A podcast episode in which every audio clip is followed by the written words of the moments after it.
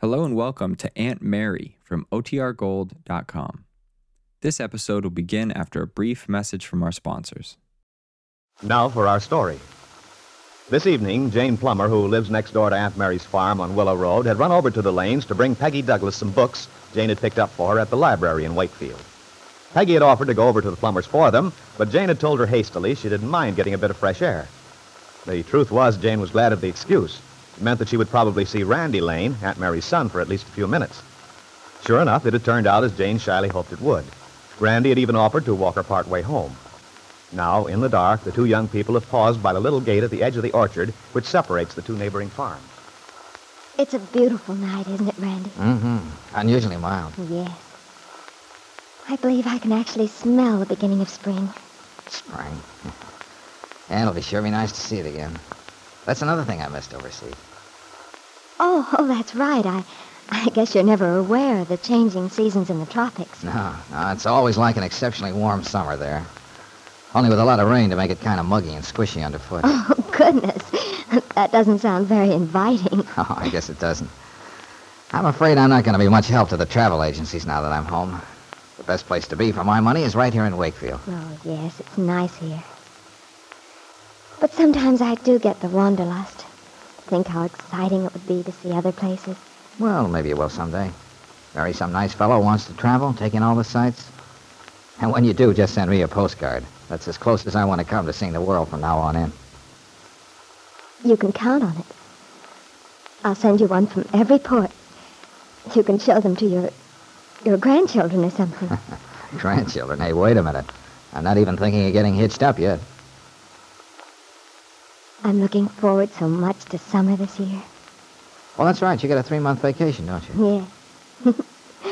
That's one of the advantages of being a schoolmarm. I'd say it's a definite help. Have you planned what you're going to do? No, I, I, I guess I'll just take it easy. Do a lot of reading. And, Well, that's right. You always were a bookworm, Jane, weren't you? Remember, I used to find you in the darndest places, all curled up with a book. yes. there was one favorite place of yours up in the big old apple tree here in the orchard. The one over on the other side. Oh, I used to love it. I'd be up there almost hidden by the leaves, cool and green. Once I got so excited with what I was reading, I almost fell right out. That's what you'd call uh, really going overboard for a book. Brandy, remember how we used to go on picnics down by the river? I sure do. You used to put up the most elegant feeds, too. Deviled eggs, potato salad. Say, you still a good cook? Why? I don't know. Uh, anyway, I, I don't have much time, what with school papers to read and whatnot. Yeah, I guess they keep you pretty busy. They do. I know Peggy was complaining the other day. She hardly ever sees you. Oh, it's, it's not that I don't want to see her more often. I, I hope she knows that. Oh, yeah, I think she does. I, I'd hate her to think anything else. I'm so awfully fond of her. Mm, She's a swell little kid. Mm-hmm. Except, Randy, she's really not a little kid anymore. She's quite grown up. Maybe you don't notice it so much, oh, but yeah. yeah. I know she's changed in some ways. Peggy's gone through a lot while you were overseas. She had that dreadful experience in Chicago. They wrote me about that. Must have been a mess. Yes. And then all the trouble about Bill, Kit Mead. Yeah, yeah, she's really taken quite a beating. She has. And I'm so glad she's come out of it without feeling bitter. A lot of girls her age wouldn't have either. No. Of course, it's kind of hard to tell what's going to happen to her now. This Nicholas Dorn's okay, so far as I can see. But there's, there's something funny about it. The wedding's being postponed. You know, that was Nicholas's idea, though. Yeah, I, I gathered so from what Mom tells me. He thinks Peggy's still sold on Bill Meade. Yes, and he's right, too. You sure about that? Very sure. Why? Well, I felt all along that Peggy was still in love with Bill. I thought her taking up with Nicholas Dorn was sort of a, a defensive thing. Just a way to help her forget Bill after he and Kit were married. I told her so. What did she say? She always denied it. But I, I couldn't get rid of the feeling I had. Oh, I don't know, but somehow I was sure I was right. Then one day when Peggy was feeling especially low, depressed, I guess I got angry with her. I kind of let her know that I thought she was a dope. Then she admitted I was right. She did love Bill. Always had. She tried to go back on it later, but maybe it sounds as if I should have minded my own business. But the thing was, I, I hated to see Peggy going against her own feelings, her own heart. Mm-hmm. Yeah, I think I know what you mean. She's such a warm, emotional girl. It'd be a shame for her to settle for something she didn't really want. That's the way I felt about it. There are enough things working against a person without taking any extra chances to be unhappy. And when two people love each other, Yeah, but how can you be sure Bill Meade feels the same way you think Peggy does? Uh, now, who's that? I think it's. Why, yes. Well, talk about the devil. It's Bill Meade. Shall I call him? Yeah, why don't you? It's about time I met that guy. All right. Bill! You! Hello there. Is that you, Peggy? No, Bill, it's Jane. Come on over. Okay. Oh, hi there, Jane. What are you doing? At... Oh, pardon me. I didn't. I mean, uh, I thought you were all alone. Bill, I, I want you to meet Randy Lane, Peggy's cousin. Hello, Bill. Oh, hiya, Randy. I've sure heard plenty about you. Well, we were just talking about you as you drove up. You were? Yeah. I was just telling Jane I'd like to meet you. Oh, swell. Well, Peggy, Aunt Mary, Lefty, and even Janie here. They all seem to think you're quite a guy. Yeah, well, that's just uh, family loyalty. Don't let them fool you. Uh, how do you account for Janie here? She gave you quite a send-off, too. oh, Jane doesn't count either. We're practically brother and sister.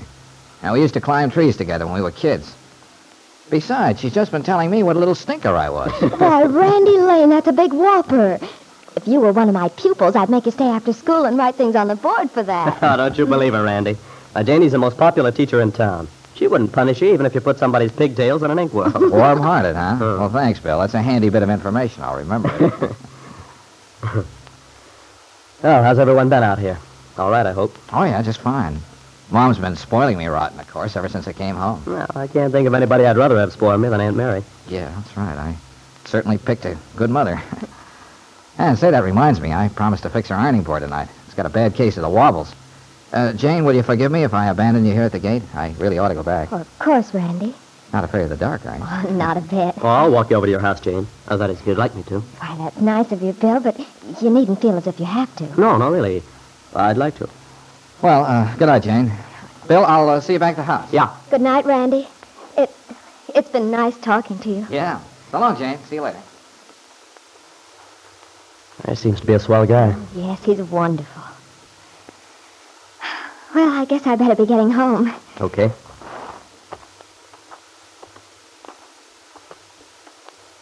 Well, Bill, what's new in your life? Mm, it's usually not very eventful. But today something did happen to me. Really? I hope it was something good. It was, in a way. Yep, they served me with the divorce papers today. Oh, Bill. Well, Then, then does that mean that the divorce is going through? Uh, I don't know much about these things. Neither did I, Jane. But I'm learning. Well, what it means is the machinery's in motion now. After this, things move pretty fast. Oh, It doesn't take uh, long for the divorce to go through once things get started. Bill, I think it's wonderful. I'm, I'm awfully glad for you. Thanks, Jane. I know you've been pulling for me all through these last months. That's why I wanted to tell you. I'm so happy about it. I know this part of it's probably unpleasant to you, but afterward you'll be free. Free to do whatever you want to. And you've been waiting so long, too. Yeah, it seems that way. And yet, Jane, sometimes I wonder what it is I've been waiting for. And just how much being free can mean to me after all. Jane Plummer looked at Bill quickly, surprised at his tone, for he sounded so dejected. She couldn't know about Bill's doubts. The fact that Bill was far from hopeful that having his freedom to remarry would mean anything to Peggy Douglas.